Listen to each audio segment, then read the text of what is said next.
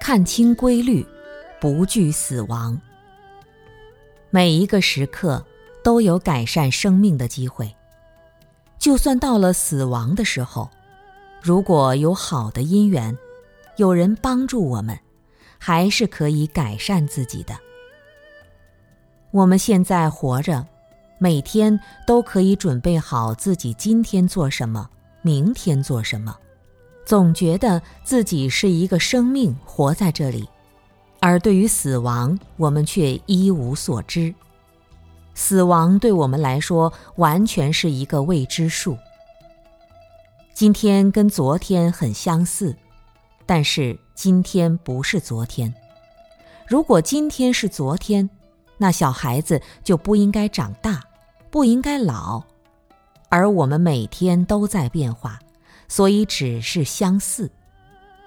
相续就是今天一定是从昨天而来，不是间断的，而是连续的。如果今天不是从昨天而来，是突然出来的话，那就乱套了。所有的现象背后始终贯穿着一种因果规律。这种因果规律是非常客观的。在物质世界和精神世界里，我们每天积累东西，积累习惯，然后再继续往前推移。